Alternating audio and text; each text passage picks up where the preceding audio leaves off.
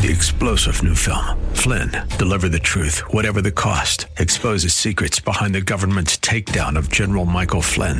Flynn knew what the intel world had been up to. He ordered the first audit of the use of contractors. This set off alarm bells. He told the truth. He was the most dangerous person for Donald Trump to hire. They had to get rid of Flynn. Flynn, deliver the truth, whatever the cost. Available now. Watch it today. Go to salemnow.com. Salemnow.com.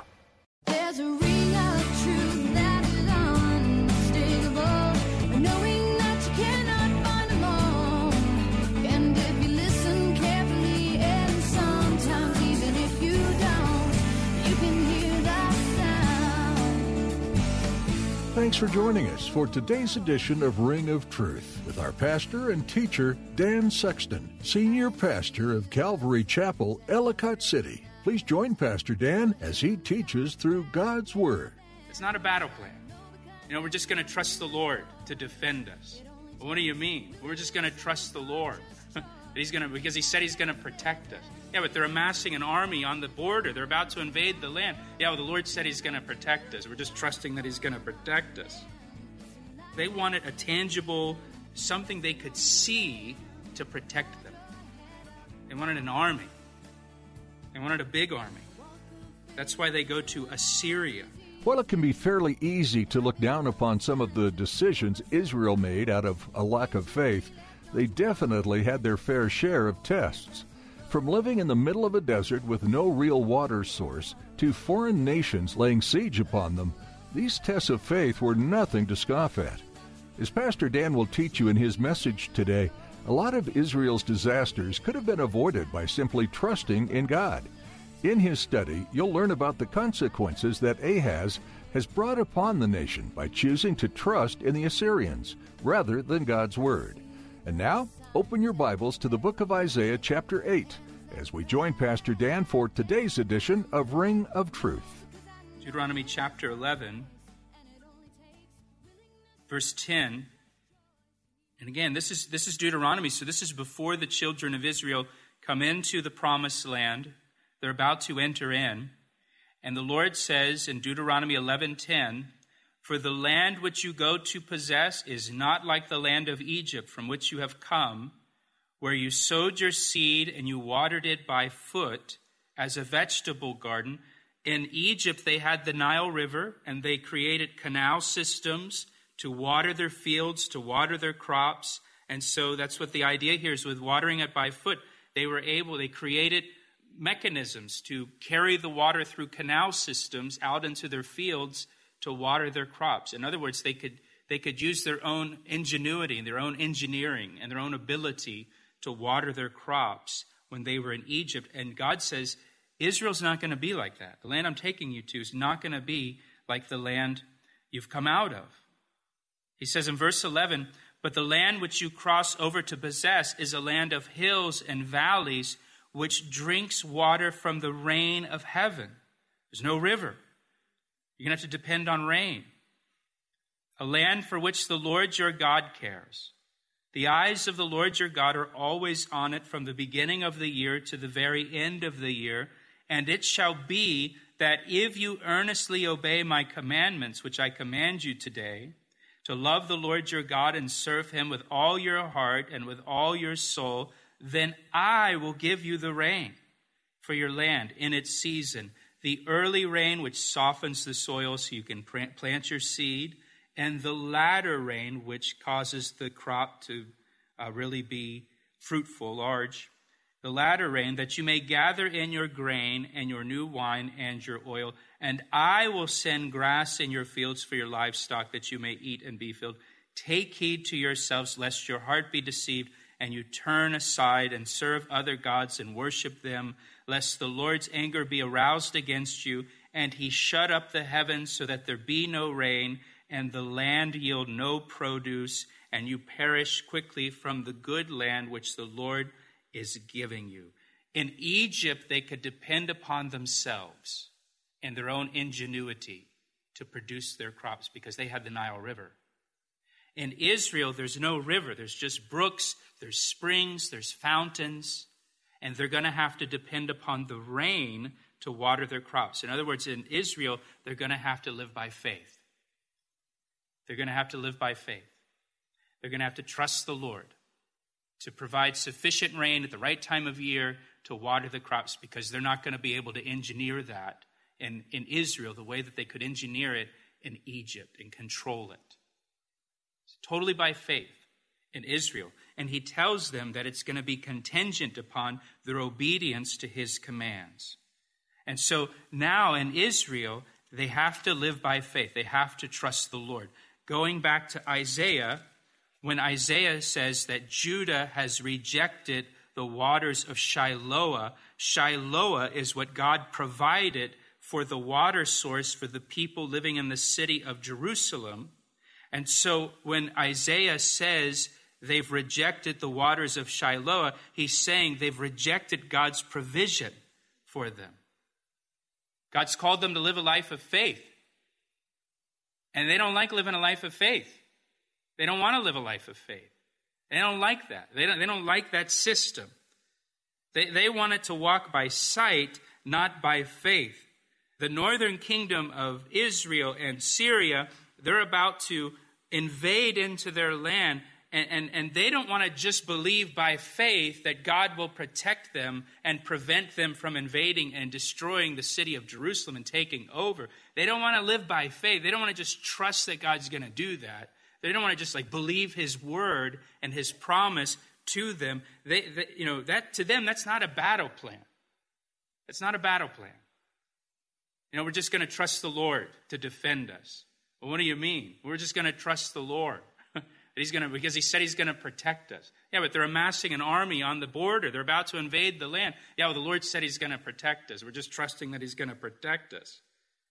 They wanted a tangible, something they could see to protect them. They wanted an army. They wanted a big army. That's why they go to Assyria. They don't want a trickling spring, they want a mighty river.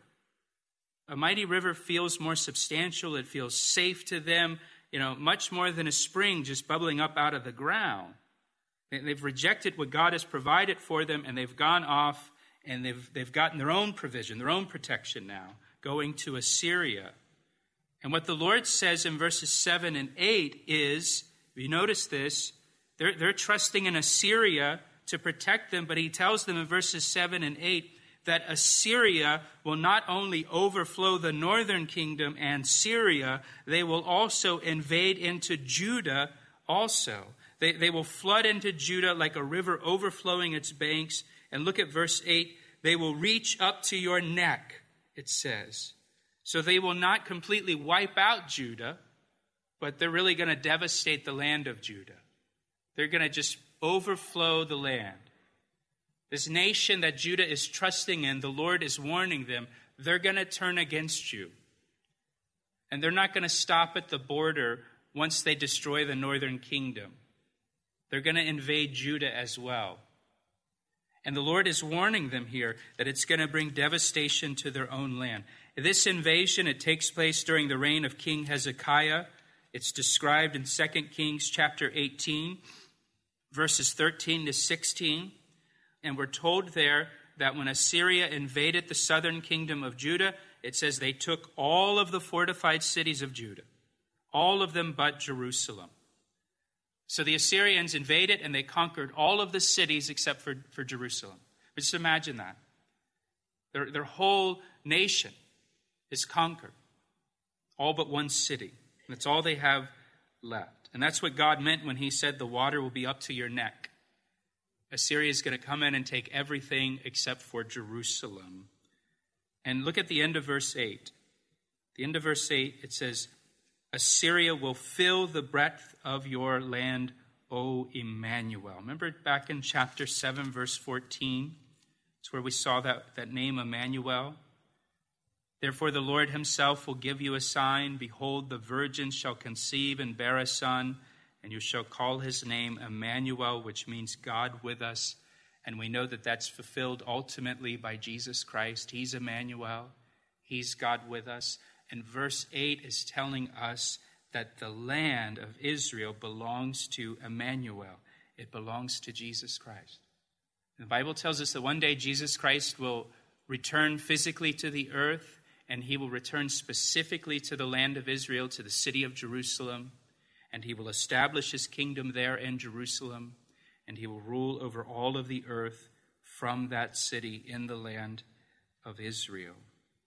So the land belongs to Emmanuel. Now look at verse 9.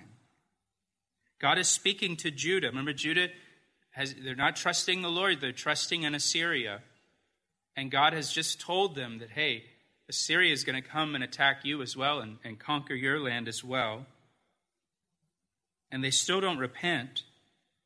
They still don't turn to the Lord, even with that news. So then in verse 9, the Lord says, Be shattered, O you peoples, and be broken in pieces. Give ear, all you from far countries. Gird yourselves, but be broken in pieces. Gird yourselves, but be broken in pieces. God says to Judah, Gird yourselves. Prepare for battle if you want to, but you're going to be broken into pieces. In verse 10, take counsel together, but it will come to nothing. No, the Lord says to Judah, take counsel together, work out a strategy, come up, come up with a plan. But whatever strategy you come up with, it will come to nothing. Speak the word, but it will not stand. For God is with us. Speak, speak the word. Make, make a declaration if you want. Assyria has entered into this confederacy with Judah. They have this, this agreement together that Assyria is an ally and is going to come to their defense.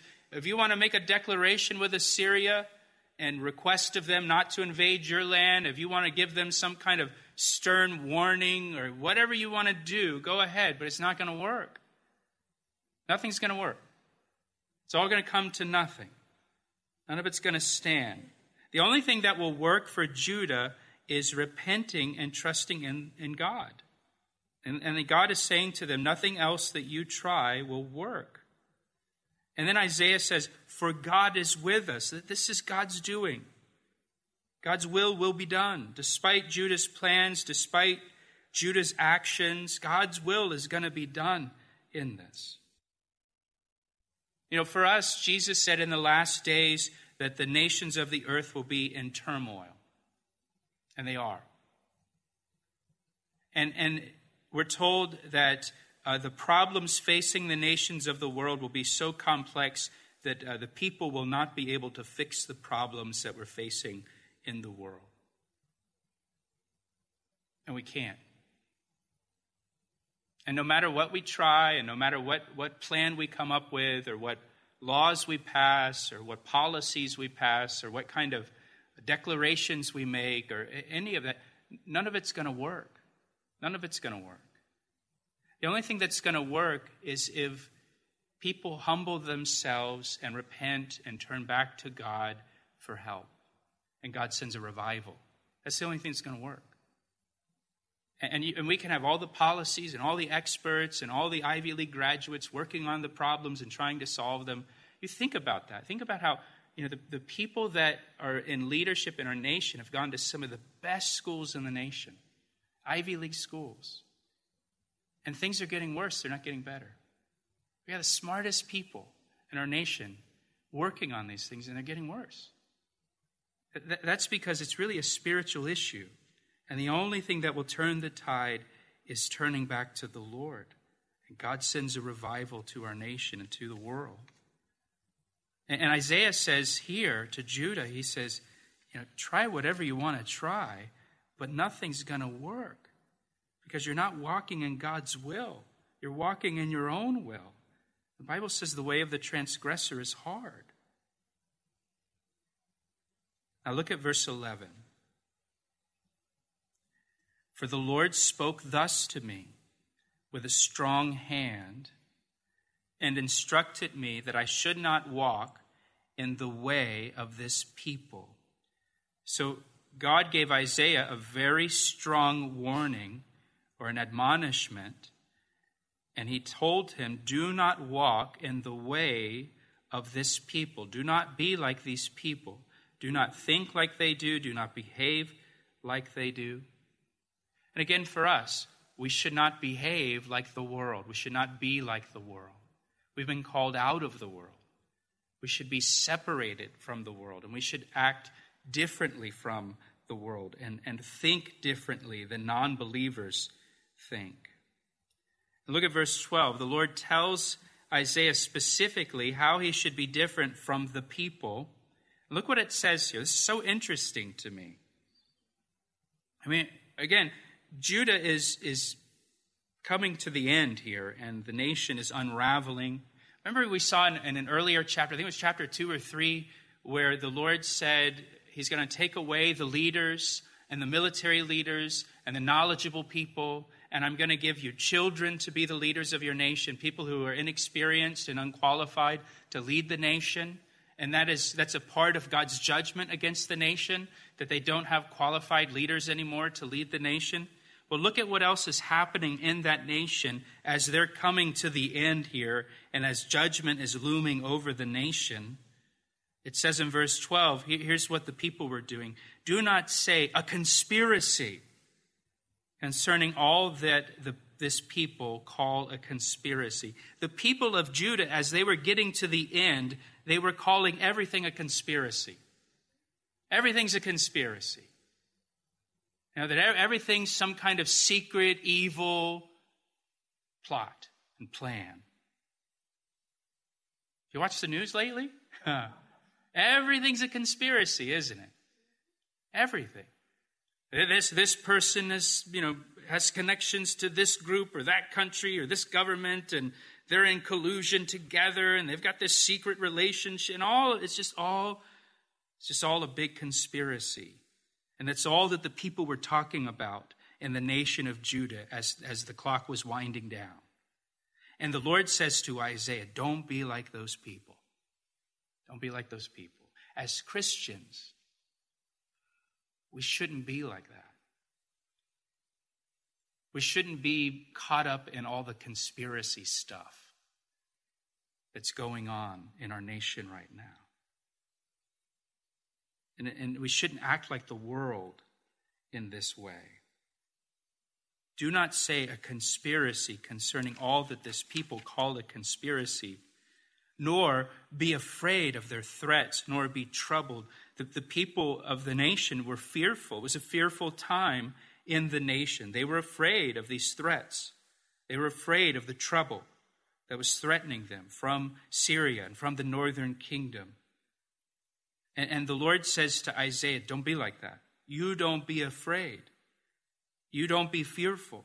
Instead, he says in verse 13, The Lord of hosts, him you shall hallow. Let him be your fear, and let him be your dread. He says, Fear the, fear the Lord. Don't fear what man might do. Fear the Lord. See, that, that's how that's how we should be different from the world around us. We're not caught up in all the conspiracy stuff, and we're not afraid of all the things that the non believers are afraid of. You know, we have the peace that passes understanding ruling in our hearts and in our minds because we fear the Lord. We fear the Lord more. We're concerned about what God thinks more than anything else. And look at verse 14. He, the Lord, will be as a sanctuary, a safe place. Even if the conspiracies turn out to be true, even if the threats are real and they materialize, the Lord's our sanctuary. The Lord's our sanctuary. He's our refuge. I mean, really, what, what are you going to do? What are you, you going to do if uh, the next missile warning is real and not a false alarm? I mean, you're going to stockpile food and guns and ammunition and, you know, shoot people as they're coming across your yard? That sounds like a real Christ like thing to do, doesn't it? Now, what are you going to do? Even if something really does happen, and God forbid that it does, what are you going to do? You're going to trust the Lord. You're going to put your faith in Him. And He's going to be your sanctuary. He's going to be your safe place. He's going to be your refuge. In Psalm 46, it says, God is our refuge and strength, a very present help in trouble. Therefore, we will not fear. Even though the earth be removed, And though the mountains be cast into the midst of the sea, though, the, though its waters roar and be troubled, though the mountains shake with its swelling, there is a river whose streams shall make glad the city of God, the holy place of the tabernacle of the Most High. God is in the midst of her. She shall not be moved. God shall help her. Just at the break of dawn, the nations raged, the kingdoms were moved. He uttered his voice, the earth melted. The Lord of hosts is with us. The God of Jacob is our refuge. You know, even if the waters roar, even if the mountains are removed, even if the earth is removed, even if, you know, the foundational things are taken away, the Lord's our refuge. He's our trust. Our hope is in Him. Our hope's not in anything else. Our trust is in the Lord. You know, look at verse 14 again. He will be as a sanctuary to us that put our trust in Him, a safe place, a refuge. But He will be a stone of stumbling and a rock of offense to both the houses of Israel, the northern kingdom and the southern kingdom, as a trap and a snare to the inhabitants of Jerusalem, and many among them shall stumble, they shall fall and be broken, and be snared and taken. The Lord is a sanctuary for those who put their trust in him, but he's a stone of stumbling and a rock of offense to those of who reject him. Instead of finding protection from the Lord, they will trip over him to their own destruction. Just to share a couple passages with you. Jesus, when he wept over the city of Jerusalem in Luke chapter 13, Jesus said of Jerusalem, O Jerusalem, Jerusalem, the one who kills the prophets and stones those who are sent to her, how often I wanted to gather your children together, as a hen gathers her brood under her wings, but you were not willing. See, your house is left to you desolate, and assuredly I say to you, you shall not see me until the time comes when you say, Blessed is he who comes in the name of the Lord. Jesus says, All, all I wanted to do was gather you together under my wings and protect you. I wanted to be a sanctuary for you, I wanted to be a refuge for you, I wanted to provide safety for you. But you wouldn't let me. And he says, And so your house is left to you desolate. You're going to be destroyed. He asked me how I know, and I say rings truer than the finest crystal. That's all we have time for today on Ring of Truth. We're so glad you joined Pastor Dan Sexton for his verse by verse study through the book of Isaiah. This extraordinary book is quoted in the New Testament more than any other Old Testament book. Plus, it provides us with the most comprehensive picture of Jesus Christ in the Old Testament. It includes the full scope of his life and ministry, from his virgin birth to his sacrificial death to his resurrection and second coming in glory. If you'd like a copy of today's message, you'll be able to find it on our website, calvaryec.com. You can also subscribe to our podcast so you never miss an edition of this program. That website again is calvaryec.com. We'd love to hear from you too and learn how Ring of Truth has blessed you. Please take some time soon to give us a call at 410 491 4592. Let us know how God is working in your life and if there's anything that we can be praying for during this study of Isaiah. That number again is 410 491 4592. With that, our time with you has come to an end. We pray the Lord bless and keep you and that your faith is deepened with each passing day. Tune in next time to continue our study of the book of Isaiah right here on Ring of Truth.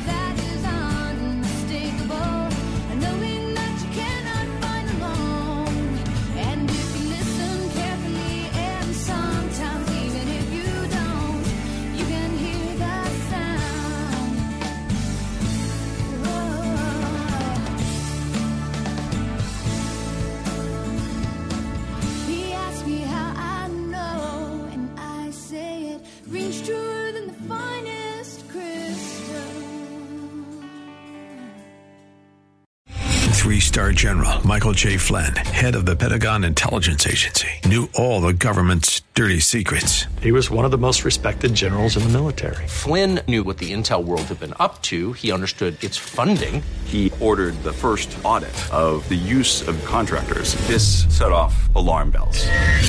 The explosive new documentary, Flynn, Deliver the Truth, Whatever the Cost, and covers the facts behind this scandal. Flynn told the truth. He was the most dangerous person for Donald Trump to hire. I find out the worst enemy that I'm going to face in my life is right here in America. They took my assessment and they wanted me to change it. And I was like, I'm not changing it. They had to get rid of Flynn. With in depth interviews, archival footage, and never before seen personal records of the man behind the headlines. I just felt like I was drowning. Flynn, Deliver the Truth, Whatever the Cost. Available now. Watch it today. Go to salemnow.com. Salemnow.com.